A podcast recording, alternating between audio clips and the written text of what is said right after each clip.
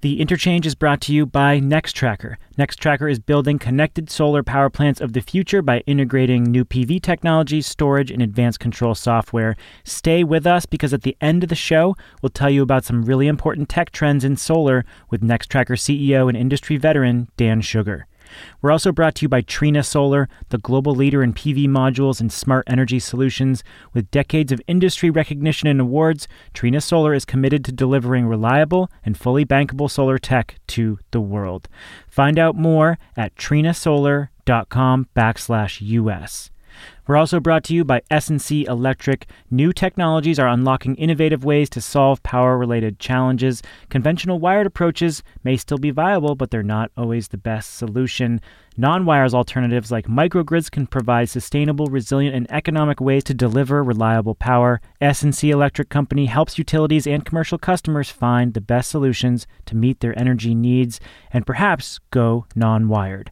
Learn more at snc.com slash NWA. Greentech Media Podcasts.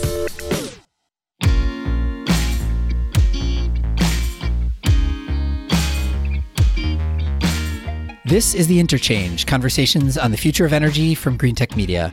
I'm Shayle Kann, a managing director at the venture capital firm Energy Impact Partners. And this week, the bumpy road to the hydrogen economy. So, in the universe of clean energy, I think the world seems to rally around basically one big technology movement each decade. This is when governments introduce subsidies, incumbents start to announce big goals and projects, lots of startups pop up, investment starts to arrive, and a relatively nascent technology gets a chance to scale from tiny to just small in the hopes of achieving liftoff sort of toward the end of that decade. In the 1990s, I would argue it was wind. In the 2000s, it was solar. In the 2010s, it was lithium ion batteries. And to me, at least, it seems pretty clear that the 2020s are going to be all about hydrogen. But hydrogen is a different beast from all these other technologies that I just mentioned. For one thing, you can't just harness it like you can solar or wind, you have to make it somehow. For another, there's a dizzying array of potential end markets for it, ranging from the power sector to transportation to industry and various subsegments within each.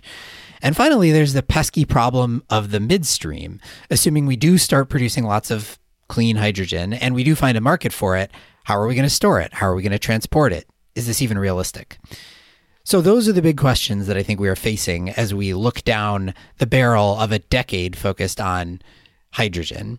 And I find this stuff fascinating. Um, and I'm really excited to have with me somebody who spends most of his time thinking about the answers to these questions. I'm joined by Gniewomir Flis, who is an energy and climate advisor at Agora Energiewende and has spent the last few years uh, laser focused on the thornier issues of building a hydrogen economy, of which there are many. Ganivamir, welcome. Yeah, thank you. It's uh, great to be here let's start by orienting around like the current state of hydrogen. Um, you know, maybe a little bit about why there's so much focus on it, but I think more importantly, like what what is the ambition, particularly in Europe, where I think there has been the most activity, maybe behind Japan. Um, what are the ambitions that are stated from the government, and like how how is the expectation that this would play out shaping up? Yeah, um, you're absolutely right. Um, you, you, touched upon uh, Japan being a leader in the hydrogen space previously. Nowadays, um, the global leader in hydrogen is arguably Europe, and European ambitions um, are very interesting. So, what is happening in Europe right now is we are realizing that there needs to be a recovery package after COVID, and uh, hydrogen is taking the prime place as the sort of as the sort of uh, leading element of this recovery package, accounting for approximately half of the funds that um, we will be allocating. Okay, so you're saying that roughly half of the is that of the entire recovery, the entire stimulus, or just within the energy sector? Uh, well, well, it's approximately 400. Uh, it's some, somewhere around 400 billion, um, and this is just over half of the 750 billion recovery package that's um, that's being agreed. That's incredible. um, and so, how much detail do we have at this point around what that money is going to go toward. Well, this this is actually very interesting, and this is what we're talking. Uh, this is where the conversation, what the conversation is about right now. What exactly uh, are we going to do, do with these massive funds? And the target is to deploy 40 gigawatts of electrolyzers within Europe. There is an additional target of deploying 40 gigawatts of electrolyzers outside Europe. And the idea is to create a global hydrogen market. And the reason for this is that if Europe wants to de- decarbonize and if it wants to decarbonize these hard to abate sectors, it will. Um, hydrogen, hydrogen is a key technology in decarbonizing hard to abate sectors, but European potential for producing hydrogen is not as great as um, some of the countries uh, across the world. And this is due to the fact that um, renewable hydrogen, especially, has to be produced from uh, renewable energy. And Northern Europe, in particular, just doesn't have as cheap renewable energy as Southern Europe or even uh, further south than that um, in Africa. So, as I understand it, where we are now is that you know the European Union set this super ambitious goal 40 gigawatts of electrolyzers which maybe let's take an aside on that for a second.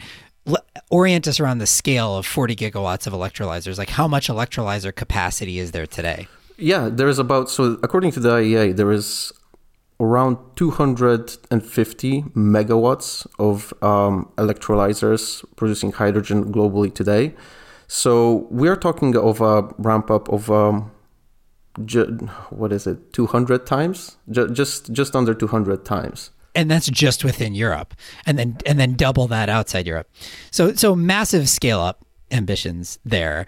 So um, I, I want to come back to. I mean, I think we're going to have this conversation in sort of three parts: the upstream, how do you produce hydrogen; the midstream, how do you transport and store it; and then the downstream, what do you use it for?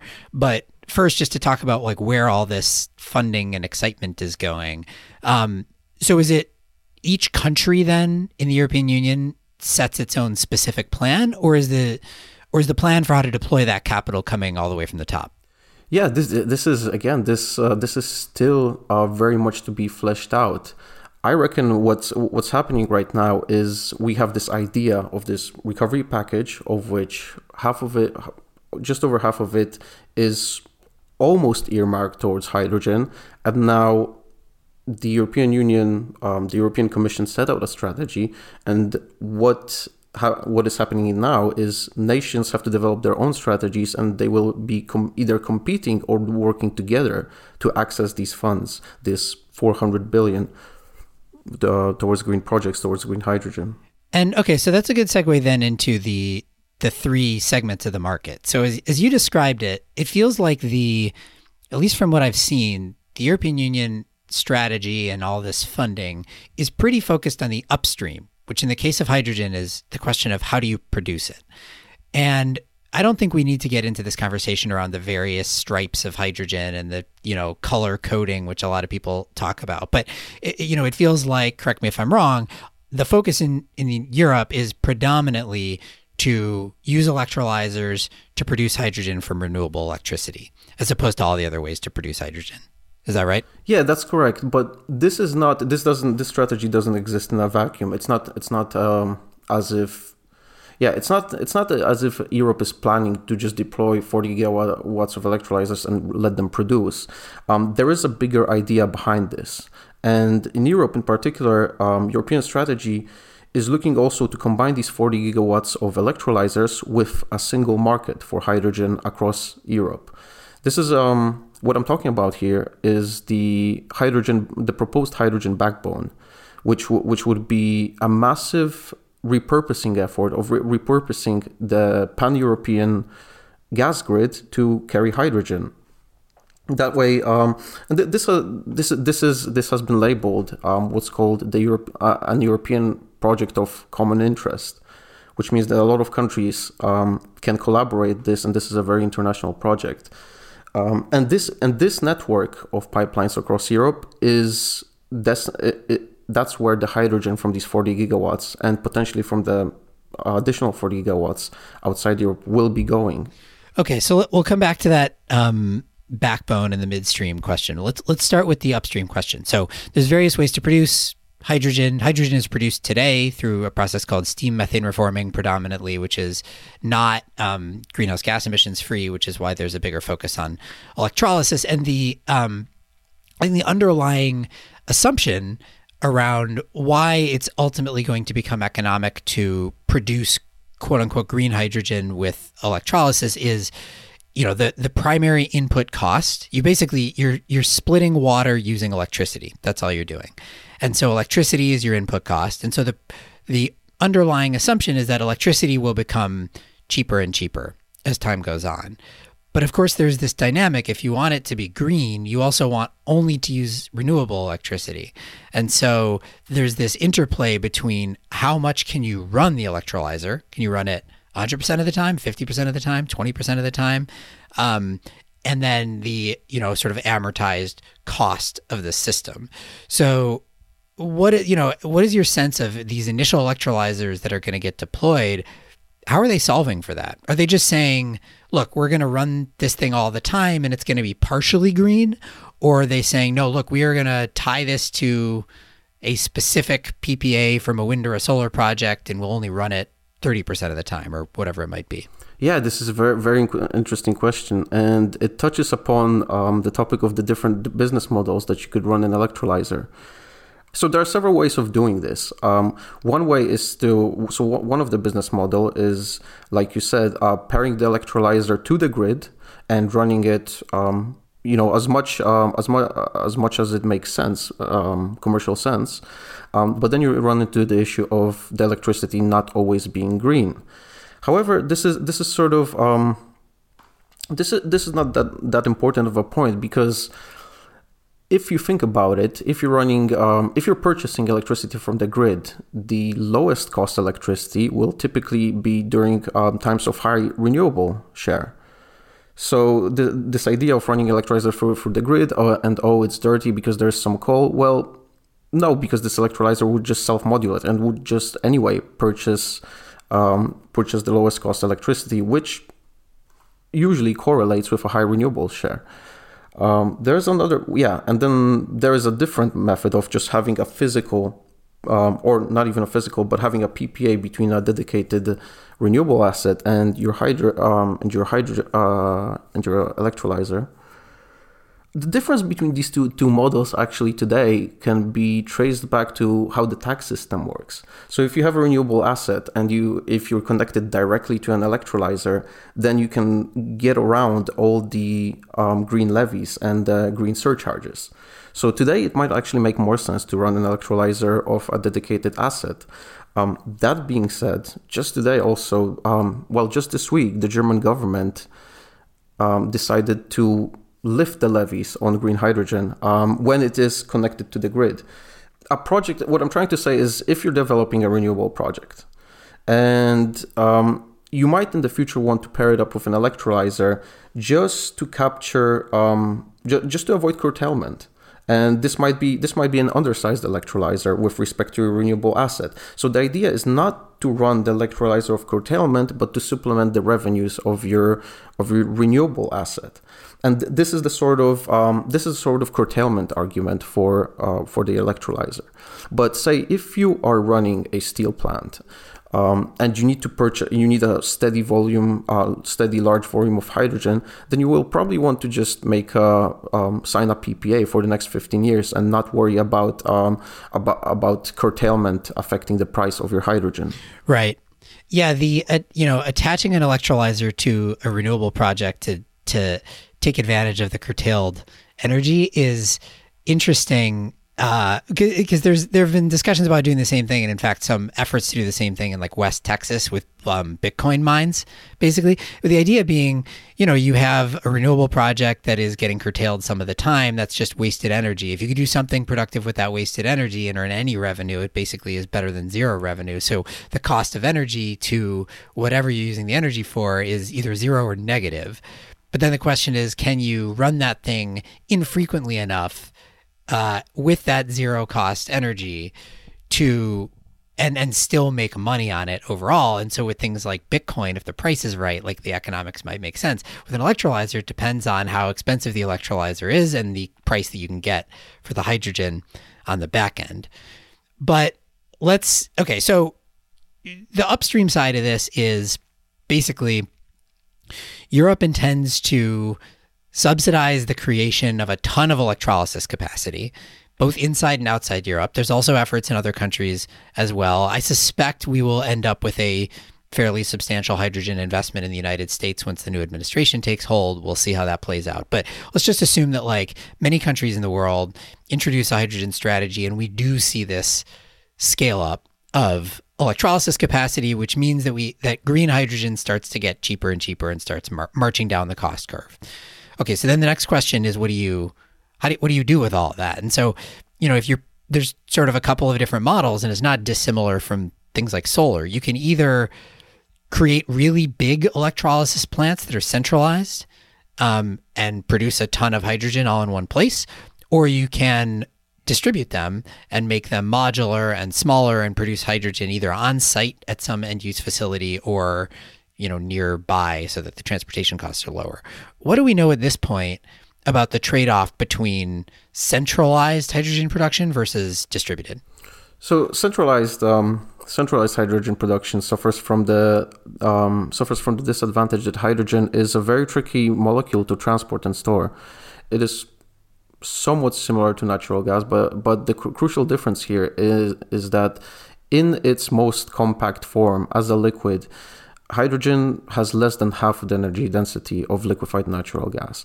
And when we're talking about moving hydrogen in a centralized system, um, Actually, this is this is an interesting point because even though hydrogen has only quarter of energy density of natural gas, um, its velocity is much quicker. So when you put in into pipelines, you can roughly um, move this seventy five percent of the energy content of uh, natural gas.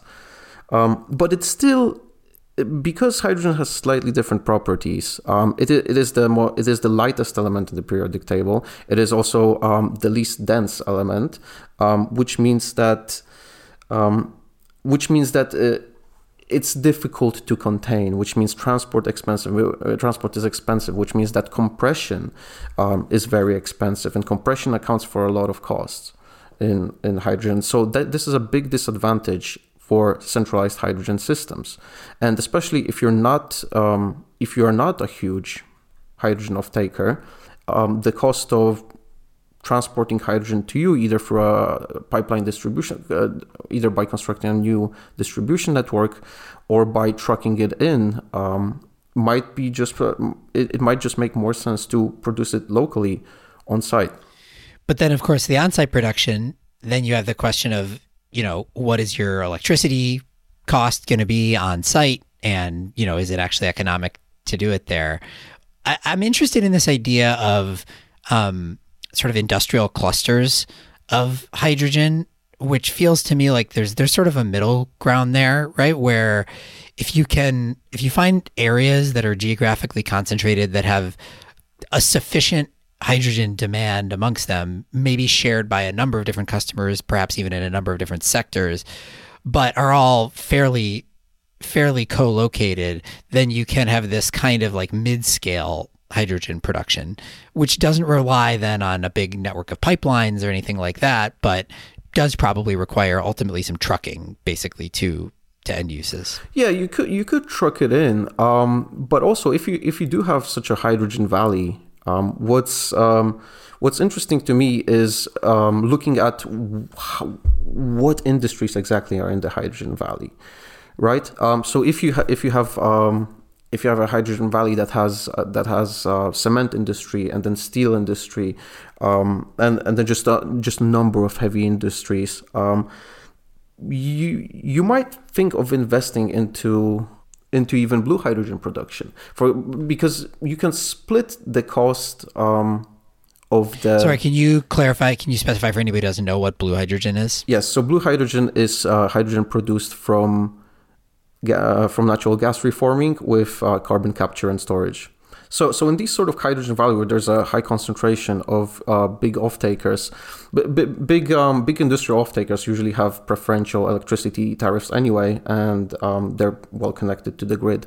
So one possibility is to just have their own hydrogen build their build up their own hydrogen supply, but depending on what sort of other industries you have in the area, You can also think about um, instead of uh, producing renewable hydrogen, you can think about doing um, hydrogen with carbon capture. And the reason for this is is because the cost of the carbon capture infrastructure you have for the for for pro- the production of hydrogen can be also split between the other industries. So um, cement, I'm thinking uh, especially of cement here, or certain chemical processes and this happens um, you know this happens uh, quite a lot of in, in, Germany where where you, you where you might have um, for example in the Ruhr region in Germany where there's a high concentration of heavy industry everything from uh, chemistry to steel making We'll be right back with more of the conversation. First, a quick word about our supporters of this show companies that help bring you the show for free. We're brought to you by Trina Solar.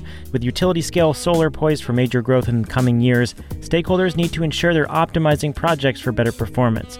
As the next major step forward for the solar industry, Trina introduced the Trina Pro utility solution to make things easier for project developers and EPCs. It combines Tier 1 modules, state of the art trackers, and industry leading inverters into one customized smart solution that improves energy gains while lowering the levelized cost of energy.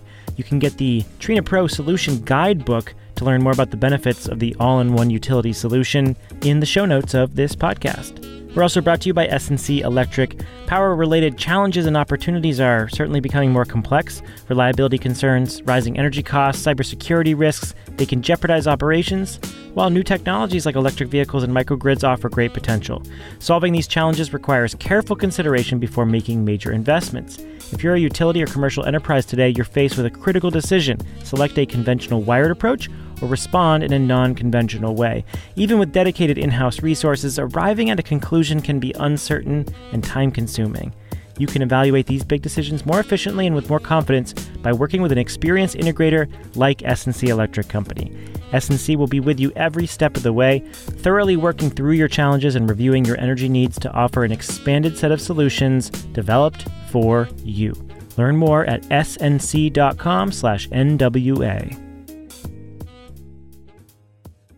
Okay, so so let's talk a little bit about the the pipeline backbone route. Obviously, that's there's ambition there in Europe. You know, there's been some discussion in the U.S. as well among some of the gas um, companies, midstream gas companies, where they're talking. I think you know, in part about just doing some blending that you can blend a certain amount of hydrogen into your natural gas infrastructure, not dissimilar from how we've blended like ethanol into petroleum, that kind of thing. Um, but it's obviously a whole different thing to go from a little bit of blending to just wholly swapping out natural gas pipelines for hydrogen pipelines. Can you talk a little bit about like what the challenges are in doing that? Yeah, um, blending is a very interesting idea. Uh, because um, I, I, personally quite like the idea of blending uh, because it is an easy way to scale up hydrogen supply. So, so um, in in many, um, in my experience, most pipelines, from what I noticed, technically can handle up to twenty percent uh, hydrogen blend by volume before you you start. You need to think about replacing your compressors and uh, before you start need to start thinking about new lining for your pipelines. So blending is a good way to get the hydrogen to, to essentially help create demand for your hydrogen. Um, but then once we reach the 20% um, threshold, then a new approach is needed. Um, jump, yeah, jumping from it, it's it's it's not straightforward to jump from 20% to 50% blend. Basically, once you reach the, tw- the 20%, around the 20% threshold, of course, it depends on the specific pipeline um, you need to make um, yeah large investments undertake lo- lots of um, work and retrofits and it makes more sense than to just go full out 100% hydrogen. But um, going full out 100% hydrogen brings uh, its host of challenges because then you need to start thinking about um, about your customers and um, whether their appliances are compatible with 100% hydrogen blend. And in in essence non appliances used today in houses are. Right. Okay um, that that sort of gets us toward the demand side. But I mean, one one other question on the the sort of midstream side, which will transition into the supply side. You know, there's also a lot of discussion about um, using things like ammonia and methanol as vectors for hydrogen delivery. Can you talk a little bit about like how those things interplay with each other? So I mentioned uh, before that hydrogen is tricky to store and transport, um, and uh, these hydrogen carriers or vectors, such as ammonia or um, liquid organic hydrogen carriers, uh, things like toluene, these are molecules that you, that you can embed hydrogen in, in, which make it easier to transport hydrogen. Um, for example, ammonia can be liquefied at only tem- at a temperature of only minus 33 degrees Celsius, versus hydrogen, um, which liquefies at minus 253 degrees Celsius. So, forcibly, this makes ammonia much easier to transport. However, the trade-off of, um, but, but but also ammonia is um, approximately twice the energy density of liquid hydrogen. So not only do you need to put less energy into liquefying your your um, your energy carrier molecule, but you also need uh, but you also get higher volumetric density, so you can transport more of it in one go. So th- this is a, a big advantage of carriers such as ammonia or liquid organic uh, hydrogen carriers. The disadvantage here is, of course, that they require an extra step. And whenever, whenever there is an extra uh, an extra step in conversion in chemical conversion, there's an extra, there's an efficiency loss, uh, which translates to um, higher costs. Okay, so we've talked about hydrogen production, we've talked about hydrogen delivery and and transportation and storage. Let's talk about hydrogen demand. So this is the thing that makes hydrogen fundamentally distinct from those other technologies I mentioned at the beginning, solar, wind, batteries, etc. Those all basically just go on the grid. And, you know, you can do different things with them on the grid, but they're all in the power sector. The promise of hydrogen is, as you said at the beginning, that it potentially solves uh, a bunch of different problems in decarbonizing a bunch of different hard to abate sectors. So, at the high level, can you walk us through the sectors that are receiving the most attention for potential transition to hydrogen? Um, and then we could talk about a couple of them individually. Well, you know, the funny thing is, um, if you asked uh, somebody, um, representing the hydrogen industry, they would say, well, hydrogen just can decarbonize all the sectors. You can, right? Um, right. Um, so that's the that's the dream of hydrogen, right? Is like it theoretically, and this is why people were talking about a hydrogen economy decades ago. Is like in theory, sure, yeah, hydrogen can solve basically every problem. Yeah, it, it is. It is. Um, the way I think about it, it is a good replacement for, um, well, a good replacement. It can replace um, basically any fossil fuel used today. It's just uh, do it would just do a worse job at at essentially every other application that we use uh, fossil fuels for, which is why we don't. Um, which is why you don't see many hydrogen cars today, which is why people don't have hydrogen boilers, which is why we don't use hydrogen for power backup. Um, but um, yeah, coming back to your question, so yeah, yes, hydrogen is often touted as the silver bullet, as this panacea. Um, I uh, I actually uh, I actually disagree with this sort of characterization because you know I think uh, I think um, people are sort of making hydrogen to be this silver buckshot where they just load it and they just spray it uh, broadly at the economy and then boom hydrogen economy. Um, but hydro I like I like the I quite like the idea of hydrogen bullet where you can where where you use hydrogen to its strengths and you target it at the um, at the sectors that well, for which it makes mo- most sense. Yeah. So, um, in assuming we're not taking a silver buckshot approach and going after every single sector simultaneously, like name the top few at least from current interest. So, um, the yeah, the way I group them because there's a number of ways you can group them, but the way I group them is um, there's hydrogen for mobility which includes cars, trucks, trains, ships, and aviation. Um, there is hydrogen for power. Um, there is hydrogen for heating, and then there is also hydrogen in um, in as a feedstock, as a chemical feedstock for various industrial processes.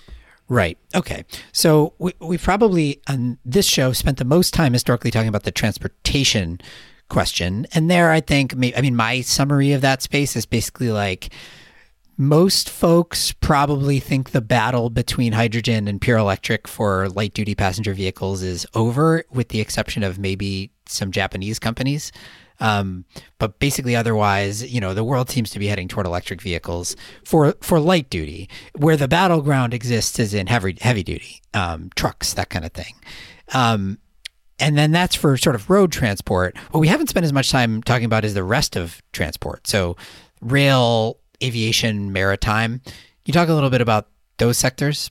Yeah, I, I mean, classic. You're absolutely right. Right. Classically, um, hydrogen. I mean, it, it, it all goes back uh, almost to the 1970s um, and the oil shocks, where, where people were trying to find replacement for for oil. Um, and uh, it, it's true. You know, for the past 50 years, we've been so focused on, hydrogen and ground transport as a replacement for oil that we've almost neglected um, sectors such as aviation and uh, and shipping and um, and trains. Now, trains. Um, so so, we, so so in the light duty vehicle sector, um, it seems that direct electrification, or rather, maybe we should call it battery um, electrification seems the most cost efficient way. For for trains uh, which go on really long stretches or on track which might not be electrified, hydrogen is a potential contender. Um, and and here in the in the rail sector, this is still very much an open question. But what's really interesting is the is the shipping and aviation sectors, and the reason why they're interesting is because they've over the past uh, two years, these two sectors started receiving a lot of attention for the emissions they are responsible for, and. Uh, I think I think many people realize that there was no um, credible strategy to to decarbonize these sectors. Um, there, for example, uh, in uh, and, and these sectors weren't even paying their fair share of the carbon tax. For example, kerosene in in the European Union, as, as far as I remember, was was um, in some places it was completely untaxed.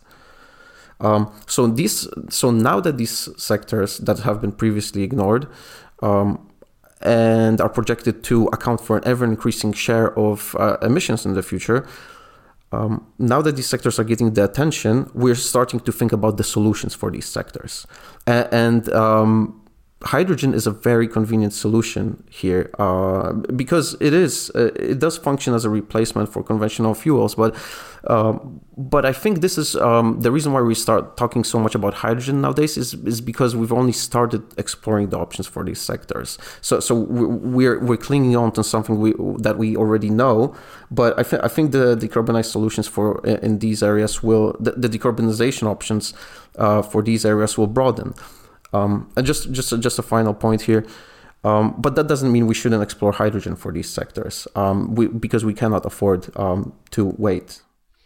Yeah, correct me if I'm wrong. The, my high level heuristic here is like if there's a sector where batteries, direct electrification via batteries, um, can make economic sense, it's probably going to win because it's always it's just one less step in the process. Hydrogen uses electricity to to you know split water to create hydrogen, which then you use.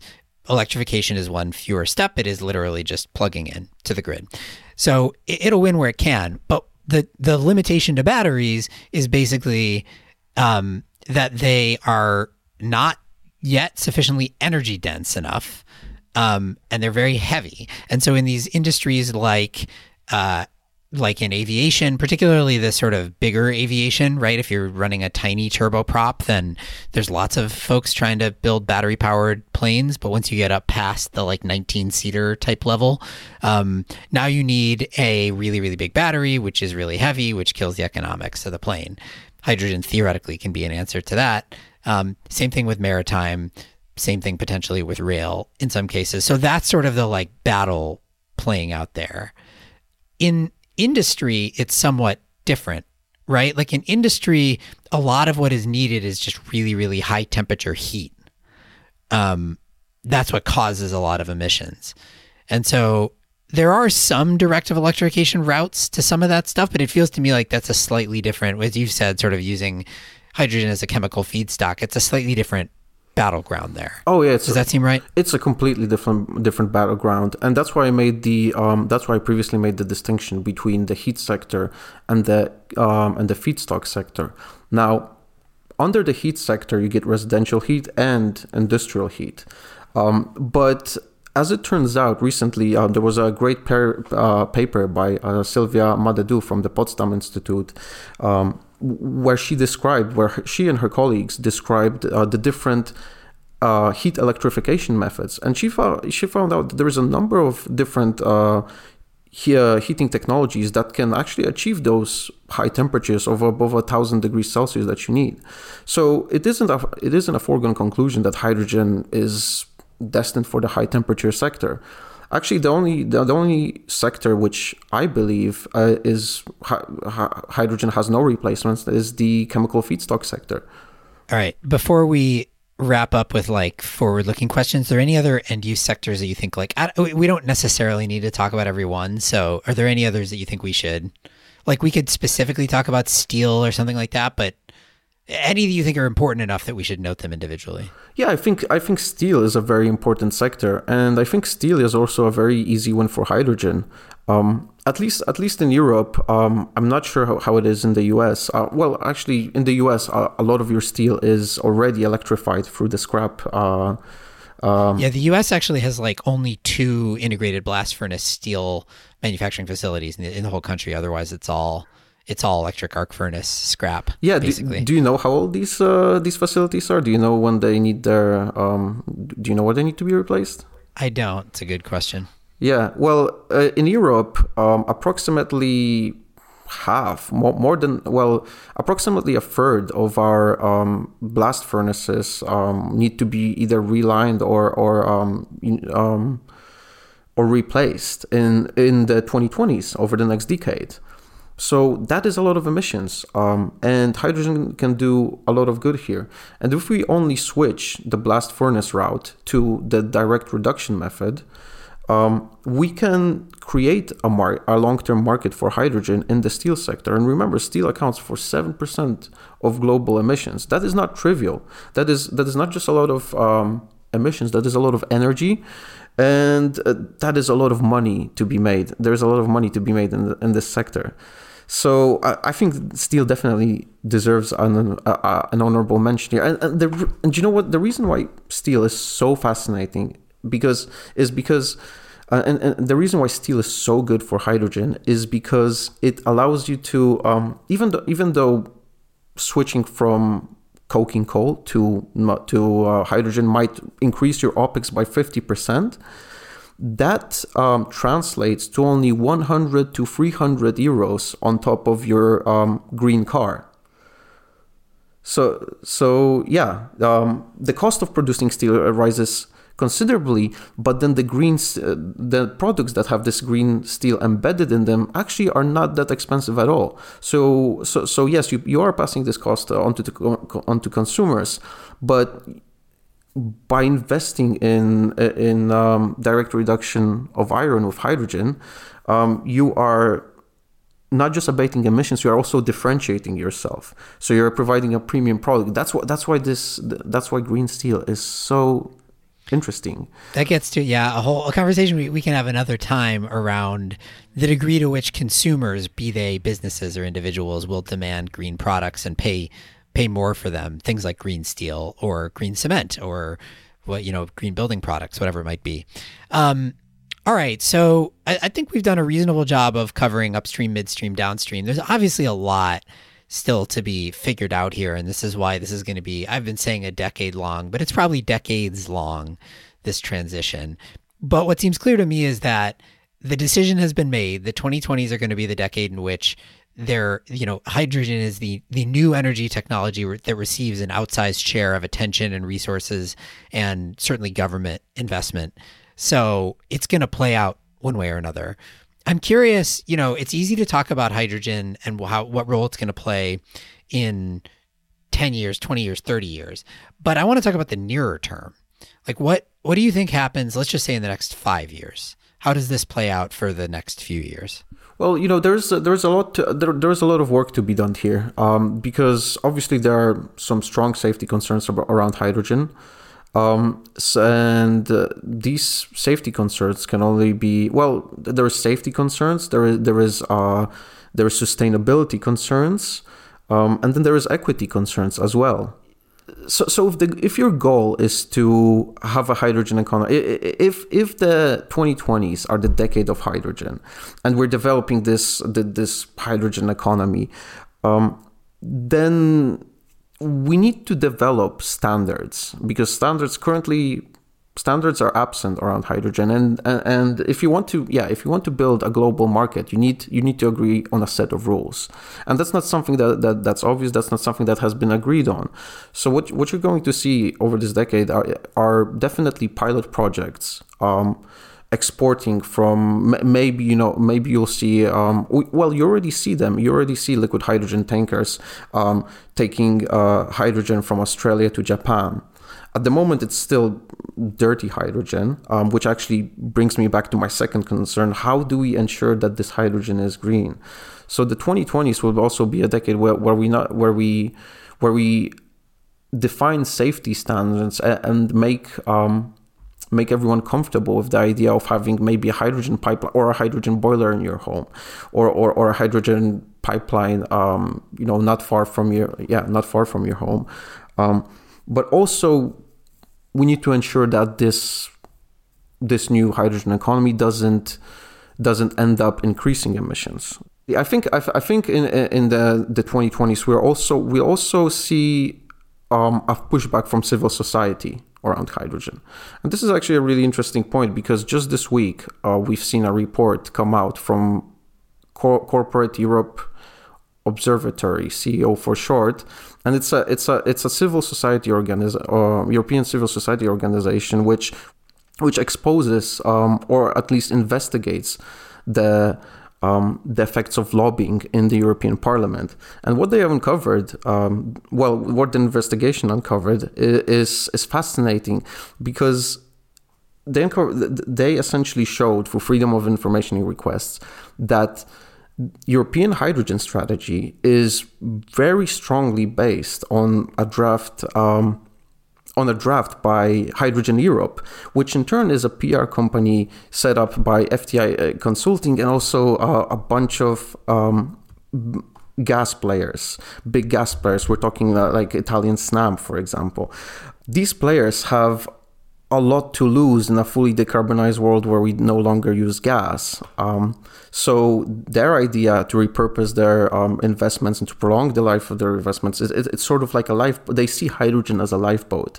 So of course they want to push through. Um, this grand plan where, where Europe spends 60 billion on on repurposing the European gas network and they're all happy because for the next 30 40 years they get to they get to charge for for the regulated asset based model, um, and this idea of the hydrogen backbone the hydrogen society has been very pushed very quickly over the past 18 months. I mean, 18 months ago, nobody in uh, in, in Europe, um, practically not many people in the world were talking about a hydrogen economy. But in those 18 months, so much has changed. Um, and what we're seeing is civil society pushing back against the idea. What we're seeing is civil society asking questions. Okay, are we are we just going to accept that big gas uh, tra- uh, transitions into big hydrogen? Um, so so this decade, so the next decade, whilst it may be the decade of hydrogen, it won't be it won't be an easy decade. It'll be it'll be a decade um, filled with um, filled filled with fights over um, who over whether hydrogen is the right thing to do and and if it is who does the hydrogen benefit? But but that doesn't really answer your question right? You you asked me sort of what are we going to see over the next 10 years um, pro- probably from a project perspective. That's that's what you were getting at. I meant like yeah i don't know. I think i think the, you know there's a version of it that's like all right, we're going to start to see electrolyzer build out. We're going to see a bunch of pilot projects in a bunch of different sectors. We're going to see a bunch of hydrogen blending into natural gas infrastructure, but not really like full repurposing yet. You know, we're going to see the kind of inklings of how all this stuff will shape out, but it is going to remain subsidized for the most part, not going to be cost competitive yet in either for most end uses or green hydrogen versus blue or gray or whatever.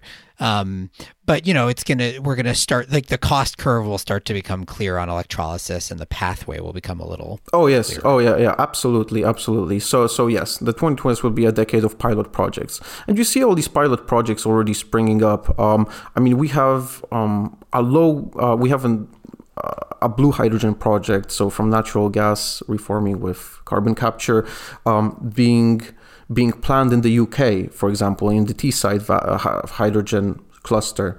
Um, then there is the Equinor just just announced a partnership with Shell and um, just in the Netherlands, I believe. Um, it's called the North H2, and it will use uh, 700 megawatts of Equinor's offshore and uh, and produce hydrogen for, for a chemical facility in, in the Netherlands. So you'll see a lot of these. Um, you will see a lot of these uh, green hydrogen projects, which are which will try to get access to subsidies, which will um, but but the main point of them is to essentially build confidence of uh, of stakeholders in the technology. Gniewomir Flis is a uh, energy and climate advisor at Agora Energiewende. We will have a decade's worth of conversations ahead of us about hydrogen, so we'll hope to have you back as this all develops. Thanks so much for being here. Yeah, thank you very much for having me. I'm Shayle Kann, and this is The Interchange conversations on the future of energy from Greentech Media.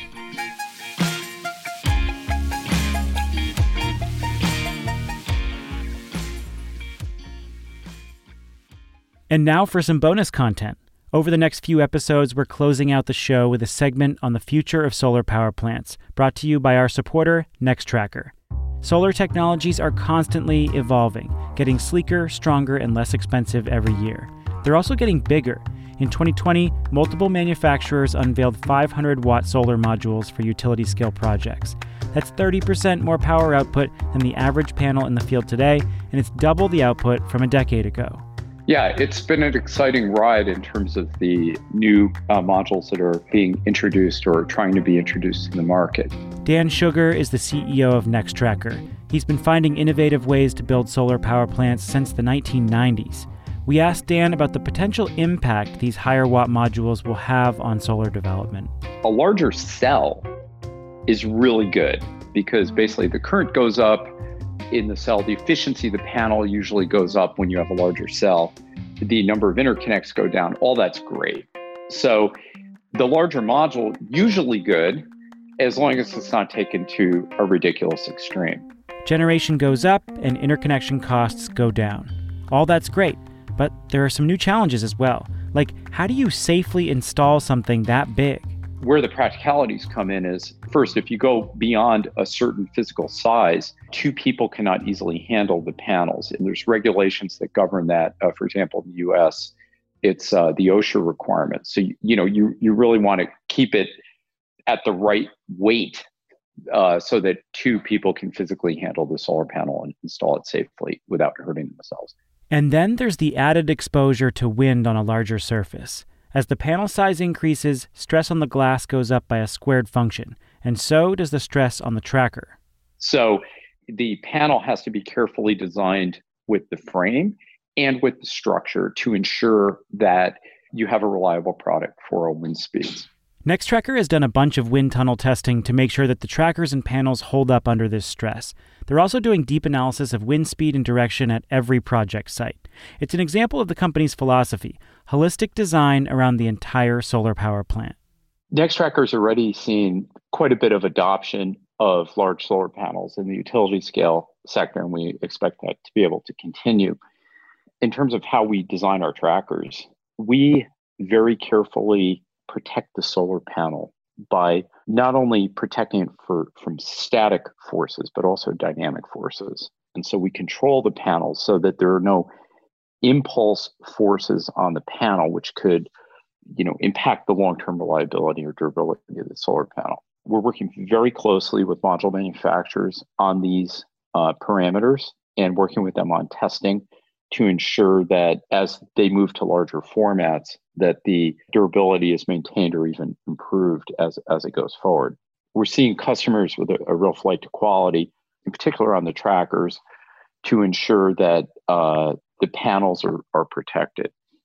Uh, you can't rely on a long-term warranty. You know, there's been a lot of uh, fluidity in the solar panel um, uh, survivability of companies when you think about it in the decades scale on uh, manufacturers. So it's a buyer beware situation, both in the solar panel manufacturing choice as well as the structure choice to make sure both those manufacturers are going to be around, but that also that the uh, components are responsibly designed and responsibly designed to work well together. So we've been working on the durability of these systems to work as a unified whole. Again, that's Dan Shugar, the CEO of Nextracker, the world's leading solar tracking solutions company. In upcoming episodes, we'll hear from Dan about bifacial panels, new tracker designs to boost solar output, and all the ways to protect solar against extreme weather. If you want to learn more about how Nextracker is advancing the connected power plants of the future with smart trackers across five continents, go to nextracker.com. Thanks for listening.